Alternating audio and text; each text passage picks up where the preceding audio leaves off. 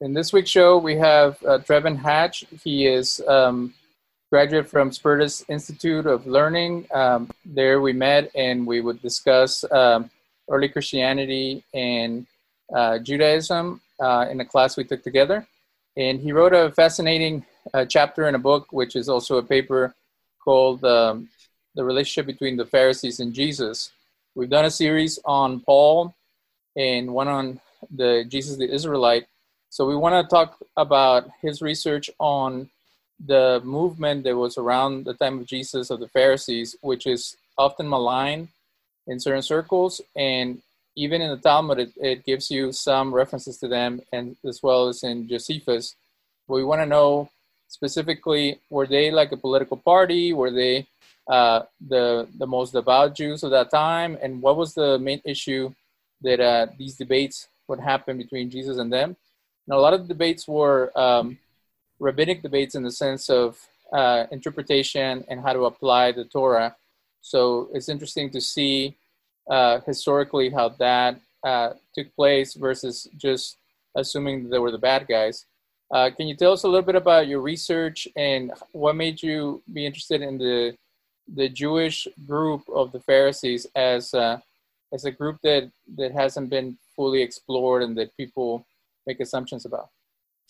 Yeah, thanks. Uh, my my fascination with Pharisees started when I left my undergraduate degree, and I wanted to go be a biblical scholar. But it, throughout my graduate degree, or my, sorry, throughout my undergraduate degree, I got kind of spooked of the field of biblical studies. So I thought maybe I'll do something more practical, like Jewish studies. Uh, it's not, it's actually not that much more practical, but I thought it was. And so I found myself in a master's degree in Jewish studies at Baltimore Hebrew. And so now I'm not Jewish. And so I'm stepping into the Jewish Studies Academy and I'm being taught how to read ancient texts by Jews. Okay. And so I'm, I'm reading through this, I'm taking courses in rabbinic literature, and I'm noticing kind of a, a difference in the traditional Christian view of Jesus's relationship with his peers and then what I'm getting in Josephus and a little bit in rabbinic literature. And so I start to notice these differences. And so I decided to write my master's thesis on the Pharisees. And then when I got to my doctoral program uh, at Spertus, I continued that. And then I, that's where I published my book. And I dealt with, I've got the chapter you mentioned on the Pharisees. But, and we, we'll talk about this in a minute, but basically I lay out my argument that the Pharisees and Jesus were friendly, they were cordial, but there's subsequent chapters probably i dealt with probably maybe three chapters in that book on pharisees because uh, the subsequent chapters deal with okay let's say trevan you're right and the pharisees and jesus are cordial. What do we do about these passages where jesus is calling them hypocrites? And so then i deal with those in subsequent chapters. So really the second half of my book deals with pharisees. So that's kind of the background of how we got into it and and why i'm interested in it Tell us uh, the title of your book and is it written for a Christian audience or for laymen or for the academic circles? Because a lot of books are very thick and they're kind of hard to follow if they're totally academic. So um, tell us also about your background and your involvement with uh, Brigham Young uh, University. Um, yeah, so at Brigham Young University, it's a it's a Christian Latter Day Saint university. And most of scholars, most of the scholars, when they go out and get training in biblical studies and then come back to, to BYU in the Intermountain West, most of them navel gaze. They all they kind of they talk about Latter-day Saints, for Latter-day Saints. Most of their books are by Latter-day Saint presses. This is historically over the last maybe 30, 40 years. But what I wanted to do is take all my training in Jewish studies and write a book for a larger Jewish and Christian audience. And really, the I pitched this to the publisher was that we have all kinds of scholars dealing with the Jesus traditions and the historical Jesus. We have Catholic, we have Jewish, we have secular, we even have Muslim scholars like Reza Aslan, but we had no Latter day Saint scholars who have put their work out there for others to see how we are dealing, we as Latter day Saints, how we deal with the Jesus traditions, at least not me. So I wrote this volume for lay, a lay audience. So it's an academic book, but I wrote it so that high interest but non-specialists is what I call high interest but non-specialists will be able to see the scholarship, see what we do in the academy, but they can understand it. It's not so tedious in terms of how I wrote it. And the title of the book? Oh, the book is called A Stranger in Jerusalem Seeing Jesus as a Jew, and it's on Audible. I read it and it's put it up on Audible so people can listen to it if they're not into reading books. Wonderful. Um, so that is it's a similar approach to what I'm trying to figure out with Jesus because um, you know a question that comes up especially during Passion Week is was Jesus uh, in conflict with the people in Jerusalem, with the Judeans, uh, being someone that grew up in Galilee? Did he have a different calendar, and that's why he celebrated the Passover either early or late based on whatever gospel? And was the issue related to authority versus uh, a political movement or a certain interpretation based on the scribes and, and the teachers of the law of that time? From your studies, what do you see to be the contradistinction between him and the Pharisees? And if it's true that he was a Pharisee in the broader sense, what was distinct in, and uh, noble or, or um, new that he was bringing into the table that was causing so much um, conflict? Okay, yeah, that's a, a, big question. So I'll just kind of launch in and then you can kind of steer me and guide me. But uh, how I would start it. So, what I do with my students, and then anybody else who kind of corners me and says, okay, tell me about the Pharisees. There's a, in fact, I have my notes up here because there's just so many data points um, about the Pharisees and Jesus, and and we're going between the Gospels and Josephus. So, in a nutshell, um, and then after the nutshell, we can go down the rabbit trails. But in a nutshell, I have the Pharisees as a popular group, popular with the masses.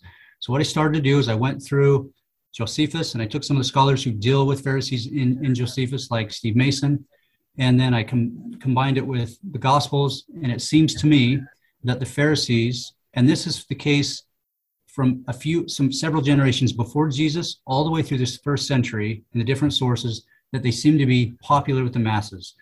And we have instances in Josephus where he says that the Hasmonean kings were some of them who sided with Pharisees and brought them into their circle were favored by the by the populace, and then others who rejected Pharisees were not favored by the populace. And Josephus says in several different places that whatever the Pharisees say against the high priest or against the king, the populace believe them, and the populace side with the Pharisees. So I start there, and then I show places where Josephus himself says that he followed the rulings of the Pharisees and that the Sadducees followed the rulings of the Pharisees because the, the populace, you know, they were Pharisaic Jews, they followed the Pharisees.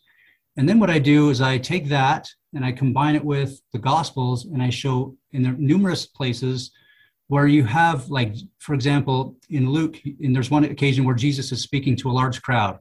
And then it says a Pharisee approaches him, like interrupts his sermon, approaches him, asks, asks him to be a guest an honored guest at his home for the banquet, for a mealtime symposia, like a Greco Roman style banquet.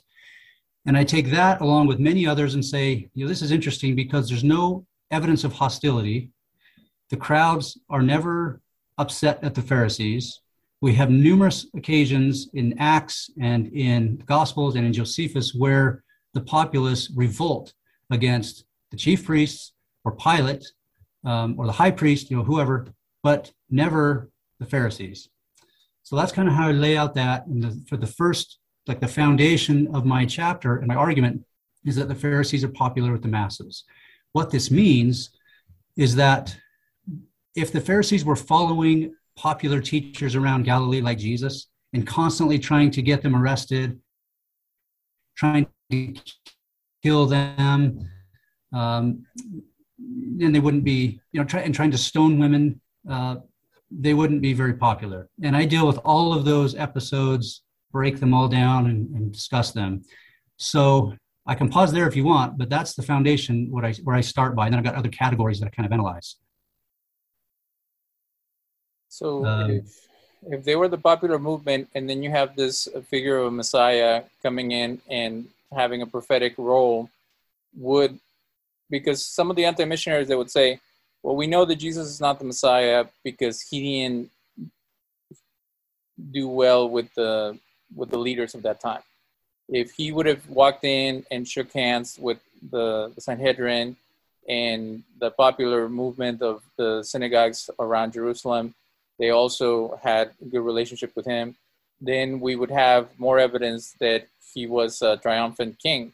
But instead, the way that is depicted, especially in like the Gospel of John, is just ongoing conflict. And I have a Catholic friend that wrote a paper where it's almost like the murder of Jesus, and it's worse than um, that one popular Fox News guy where it's like, who killed Jesus? Like the Pharisees or the the Jewish leaders had it against him, and they were all trying to murder him one way or another. Right. Um, how do you um, work around that? Like, it was it specific people within the Pharisees? Wasn't uh, Joseph Joseph of Arimathea um, a Pharisee and um, and Nicodemus um, a Pharisee as well? Yeah, so Joseph of Arimathea, we don't know. Nic- Nicodemus was. So the way I set it up, uh, so I have different, like in the chapter, when I, I establish, okay, here's the Pharisees, here's the data that shows they were popular. Then I talk about the characteristics of the Pharisees. Here's their religious devotion. Here's what Josephus says about them. Um, they were known to to practice what they preached. They were known to be guardians of the law. You know, people trusted them and they would go to them. And then later on in the paper, I have a category on the relationship between Jesus and the Pharisees. And that's where I, I pull in a lot of data to try to show how Jesus is inter- interacting. And we have, and I just, I'll just pull it up here so I can just rifle through these. We have, for example, you mentioned Nicodemus. Here's a Pharisee who comes to Jesus and some people might say, yeah, but that's just one person. And he came in the night. So therefore, you know, it might just be that the, the Pharisees and Jesus and the Jesus movement aren't really friendly. But we also have in Luke 17, we have in verse 21, where Jesus tells a group of Pharisees that the kingdom of God is within them.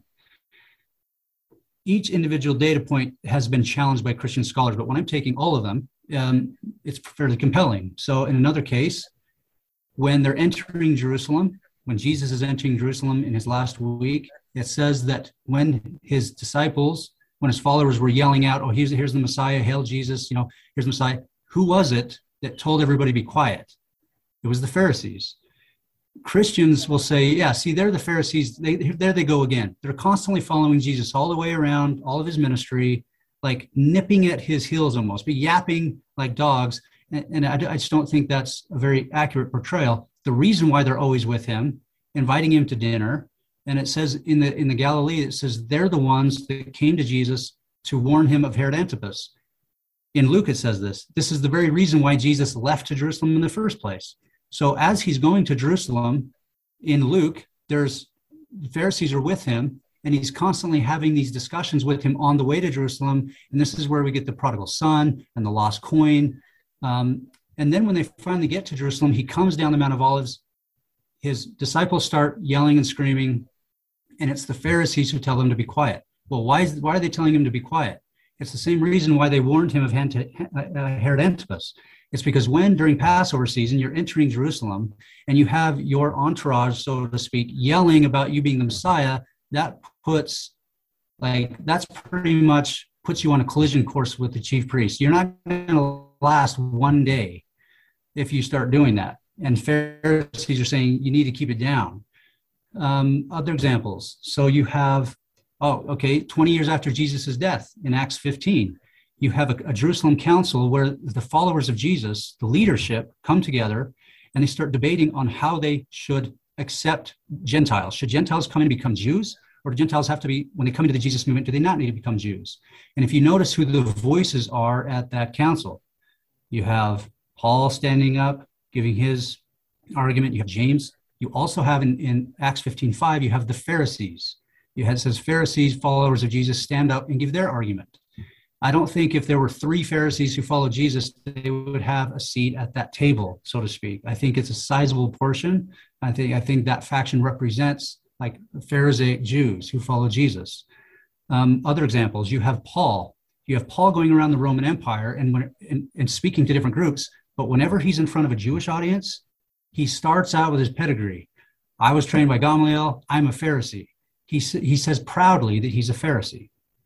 If the Pharisees were so bad, and so evil and trying to stone women and get get you know popular teachers you know thrown in prison um, they paul would not be using that as something to be proud of. And then we you know there's there's many other instances um, that we can point to but that's kind of how we break that down and show jesus is friendly with them. I think jesus is pharisaic even if he wasn't part of some kind of membership like a pharisee proper. Um, he's always with them. He's, he's going to their meals. He's discussing with them. Um, when the when he's arrested and on his trial three of the gospels pharisees disappear from the scene. So uh, yeah, there's there's a lot there, but I think Jesus is Pharisaic. I think he falls within the uh, Pharisaic umbrella in terms of his halakhic rulings, in terms of his approach, and I think most of the most of the passages that say, like for example, when he heals someone's arm and the Pharisees go out of the synagogue and attempt to destroy him or kill him, I deal with those. I've got explanations for those. And uh, I just don't think it fits a first century, early first century setting. I think it fits a post, like a late first century post temple destruction setting. And there's all there's ways that I deal with that. So the woes where Jesus says, "Woe to you, Pharisees, teachers of the law," um, are those uh, projections from the the Jewish Christian movement after they broke off from the greater Jewish community and trying to say that they missed the mark and they're they're going a different path, or those could be historical. Um, because this is the one thing that people forget is that when a prophet would enter a town, the reason that a prophet had authority and people listened to them is because he had a relationship with people. If you're just a random guy that walks into a city, uh, like Joe, uh, was it Job? No, uh, Jonah, uh, either you have God to back you up, which is going to convict the hearts of the people, or you have a relationship where people know you and respect you. And even if you tell them to their face that they're doing wrong and that they're uh, not following God faithfully, that that's what's going to stir their hearts to repentance. So for Jesus to be that critical of the Pharisees, is it like in other passages in the Bible where it's, you know, God chastises his children first and then he comes after the strangers? Is it a familiarity that gives him the right to accuse them and, and attack them in that way? Or is it uh, trying to differentiate himself from those Pharisees which are um, making a mockery of the name of God and not following him faithfully? Yeah, so it's, it's a really good question, and it gets kind of complicated. But the, basically, what I try to argue and, and I broke this down. I and I in the book I say, okay, there's like 39 or so episodes that deal with Pharisees. How many of these are characteristic? How many of these are hostile? How many of these are neutral, like appear to be, and how many of you are, are favorable? So I break them all down. I deal with them all individually, and it's the pattern that I, I saw is that where you have Matthew or John, for example, saying you know, where like in Matthew, you have Jesus saying you are, you know, you are hypocrites, vipers, these, this kind of language. And in John, he says they are sons of the devil. A lot, all of that, I think, is a post. I don't think that's in Jesus's mouth. I think that's a late first century setting. What I think happened, I explain this, and it takes take an entire chapter to, to lay this out. But what when they decided, when the, the Jesus followers decided that Gentiles don't have to to become Jews. Like when when they all kind of sided with a, a pro Gentile, uh, Gentile inclusive. Um, what do you call it? Like a uh, this is this is going to be our platform. We're, we're gonna we're gonna be outward. We're gonna pull Gentiles in. They don't have to become Jews. When that happened, I think the Pharisees uh, revolted. I think they just they and even the word in there in Acts where it says that they they made this decision there was a, a hostile, or the, the, Greek word is a revolt at the Jerusalem Council. Uh, that's where I think the rift happened, and that's where I think Paul and Peter were not. Uh, they didn't see eye to eye. We see this in Galatians. We see this in other uh, other of Paul's letters where he's going around and he's saying there's people in Jerusalem who are followers of Jesus, and they are promoting or saying that we should perpetuate circumcision. They're saying that he calls them dogs. He says if they if they want to um, preach that Gentiles need to come in and be circumcised, then I hope it, I hope they slip at the knife and accidentally castrate themselves. He says this very explicitly. So he's upset that there are, and I'm saying these are Pharisees based on Acts 15:5 and some other places where um, they go up into Antioch, where there's a, a meal time and there's Paul there and there's Peter there, and Jews and Gentiles are there, and it says that they broke into different groups, and Paul was upset because Peter and Barnabas decided not to eat with Gentiles and they separated and ate with Jews, and Paul calls them hypocrites. So I put all of this together and I say this was in the 50s. And I think a rift, a schism happened between the, the Pharisees and the Jesus followers. And then the Gospels were written after this. All of the Gospels and a lot of uh, this is all post post Jerusalem Council that rift that happened. And so now all of that rhetoric